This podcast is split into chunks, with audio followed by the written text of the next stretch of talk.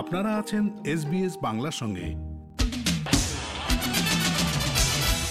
সবাইকে বাঙালির সর্বজনীন উৎসব নববর্ষের শুভেচ্ছা জানিয়ে ধর্মীয় বিভেদ মুক্ত দেশ গড়ার আহ্বান জানিয়েছেন প্রধানমন্ত্রী শেখ হাসিনা। চোদ্দশো উনত্রিশ বঙ্গাব্দ উপলক্ষে গত বুধবার জাতির উদ্দেশ্যে দেওয়া ভাষণে সরকার প্রধান বলেন, বাঙালি জাতীয়তাবাদের অসাম্প্রদায়িক চেতনায় স্নাত হয়ে আসুন বাংলাদেশকে একটি সুখী সমৃদ্ধ সোনার বাংলাদেশ হিসেবে গড়ে তুলি, যেখানে বৈষম্য থাকবে না, মানুষে মানুষে থাকবে না, কোনো ভেদাভেদ থাকবে না, ধর্মে ধর্মে কোনো বিভেদ পারস্পরিক সৌহার্দ্য আর ভ্রাতৃত্বের বন্ধনে আবদ্ধ হয়ে আসুন বাংলাদেশকে বিশ্বের বুকে একটি উন্নত, সমৃদ্ধ সোনার বাংলা হিসেবে প্রতিষ্ঠিত করি। এই ভাষণ রেডিও ও টেলিভিশনে সরাসরি সম্প্রচার হয়। আবহমান কাল ধরে বাঙালির পহেলা বৈশাখ উদযাপনের ইতিহাস তুলে ধরে সরকার প্রধান বলেন, বিভিন্ন ধর্মে বর্ণে বিভক্ত হলেও ঐতিহ্য ও কৃষ্টির জায়গায় সব বাঙালি এক এবং অভিন্ন। নানা ঘাত প্রতিঘাতে অনেক ঐতিহ্য হারিয়ে গেলেও পয়লা বৈশাখে নববর্ষ উদযাপন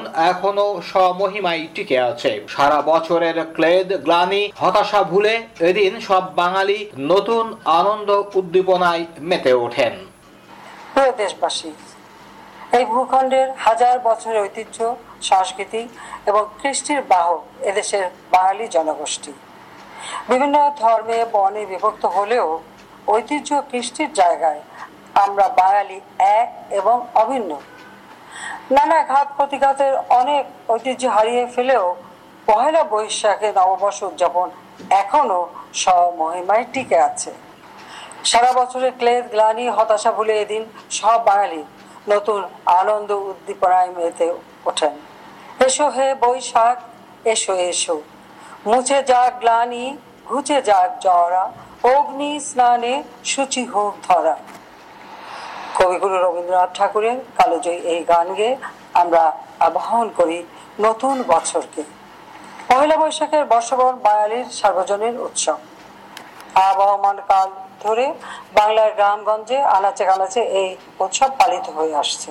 মহামারী কালের বিষাদময় দুই বৈশাখ পেরিয়ে এবার রমনার বটমূল রঙিন হয়ে ওঠে আনন্দের বারতা নিয়ে। মহামারীর ভয় ছাপিয়ে সাম্প্রদায়িকতার চোখ রাঙানি উপেক্ষা করে আনন্দযজ্ঞে সামিল হন নানা শ্রেণি পেশার মানুষ।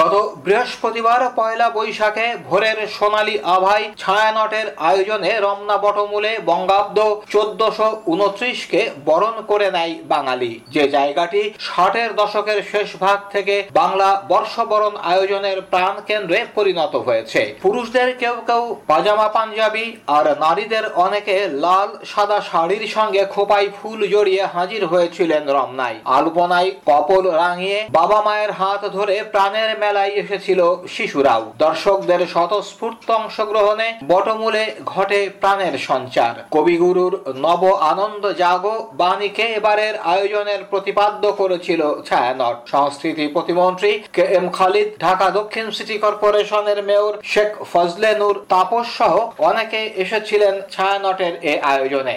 অনুষ্ঠানে বক্তব্য রাখেন ছায়ানটের নির্বাহী সভাপতি ডক্টর সরওয়ার আলী। তিনি বলেন, চোদ্দশো উনত্রিশে বঙ্গাব্দে প্রথম প্রভাতে আপনারা ছায়ানটের প্রীতি ও ভালোবাসা জানবেন। হৃদয়ে বাঙালি জাতিসত্তাকে ধারণ করে মানবিক সমাজ গঠনে আমাদের প্রাণিত করে বাংলা নববর্ষ। এই প্রত্যয় অর্জনে অর্ধ শতাধিক বছর ধরে সুর ও বাণীর আবহে রমনার বটমূলে আয়োজিত হচ্ছে বাঙালির মিলন মেলা। অতিমারির কারণে গত দুটি বছর আর্থিক ও সামাজিক বিপর্যয় এবং স্বজন হারানোর বেদনা নিয়ে আমরা গৃহবন্দী ছিলাম। দুঃসময় পেরিয়ে এবার নব আনন্দে জাগ্রত হওয়ার আয়োজন সঞ্জিদা খাতুনের কণ্ঠের গানে।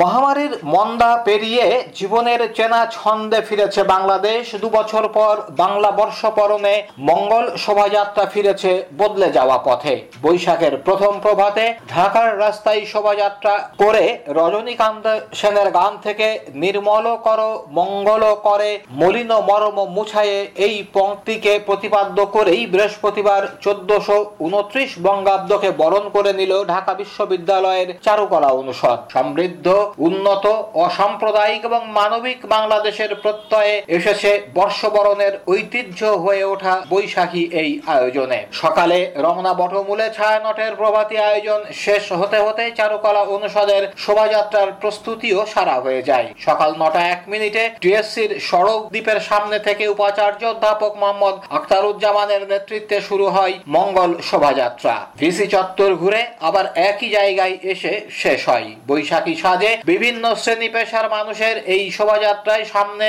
পেছনে বাদ্যের তালে তালে চলে নৃত্য। হাতে হাতে ছিল বাহারি মুখোশ, পুষ্পাকৃতির চরকি টেপা পুতুল আর পাখির শিল্প কাঠামো। শিল্প শোভাযাত্রাকে দেয় বাঙালির চিরায়ত আবহ। গত কয়েক বছরের ধারাবাহিকতায় এবারও মঙ্গল শোভাযাত্রা হয়েছে নিরাপত্তার কড়াকড়ির মধ্যে। পুলিশ, র্যাব, এপিবিএন ও সোয়াটের সদস্যরা অস্ত্র হাতে সামনে পেছনে গড়ে তোলেন নিরাপত্তা বলয়। ঢাকা বিশ্ববিদ্যালয়ের বিএমসিসি সদস্যরাও ছিলেন তাদের সঙ্গে।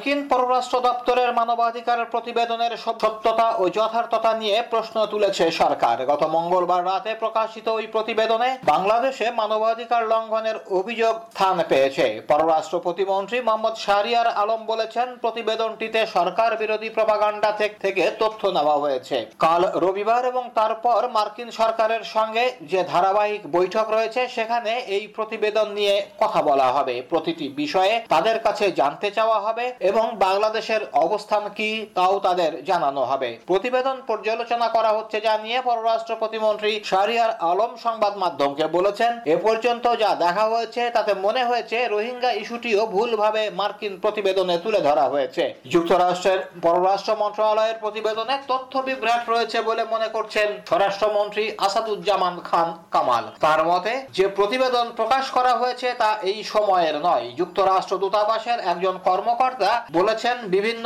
উৎস থেকে তথ্য যাচাই বাছাই করে মানবাধিকার প্রতিবেদন তৈরি করা হয়। এটি যুক্তরাষ্ট্র সরকারের কোনো নীতিগত অবস্থান নয়, তবে এই প্রতিবেদন যুক্তরাষ্ট্র সহ অনেক দেশের সরকার ব্যবহার করে।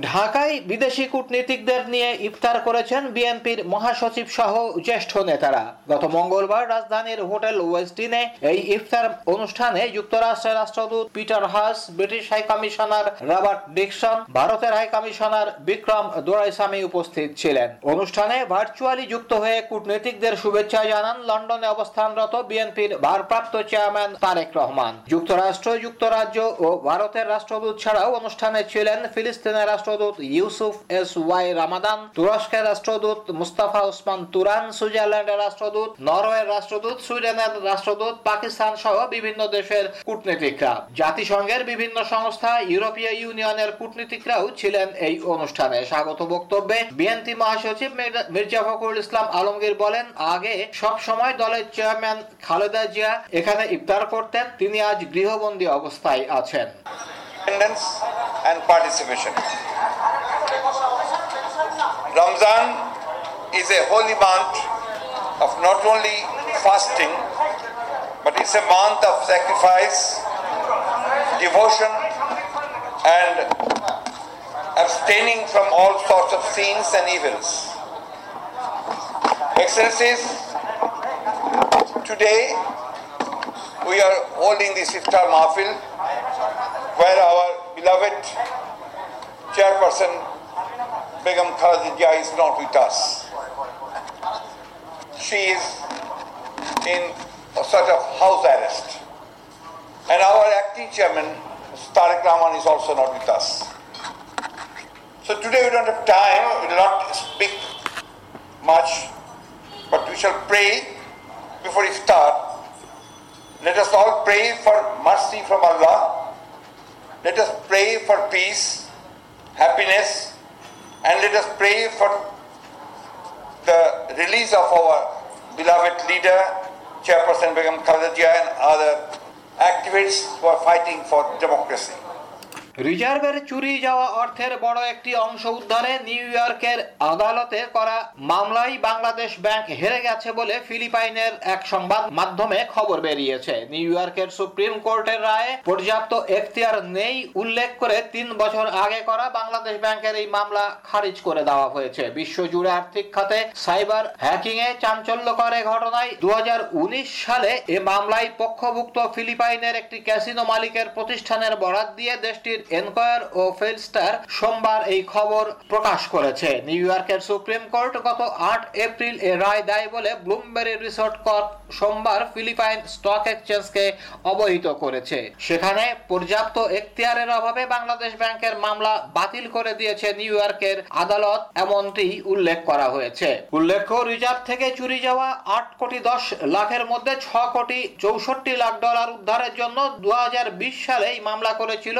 বাংলাদেশের কেন্দ্রীয় ব্যাংক। এ মামলায় সোলারি রিসোর্ট অ্যান্ড ক্যাসিনো এবং ম্যানিলা বে পরিচালনাকারী ব্লুমবেরি রিসোর্ট কর্প রিজার্ভ চুরির সঙ্গে সংশ্লিষ্ট রিজাল কমার্শিয়াল ব্যাংক কর্প এবং আঠারোটি প্রতিষ্ঠানকে দায়ী করে নিউ ইয়র্কের আদালতে মামলা করা হয়েছিল। দু সালের ফেব্রুয়ারিতে সুইফট সিস্টেমে ভুয়া বার্তা পাঠিয়ে যুক্তরাষ্ট্রের federal reserve bank of New ইয়র্কে রাখা বাংলাদেশ ব্যাংকের আট কোটি দশ লাখ ডলার সরিয়ে নেওয়া হয় ফিলিপিন্সের রিজাল কমার্শিয়াল ব্যাংকে ফেসবুকে ফলো করুন এস বাংলা। আমাদেরকে লাইক দিন শেয়ার করুন, আপনার মতামত দিন।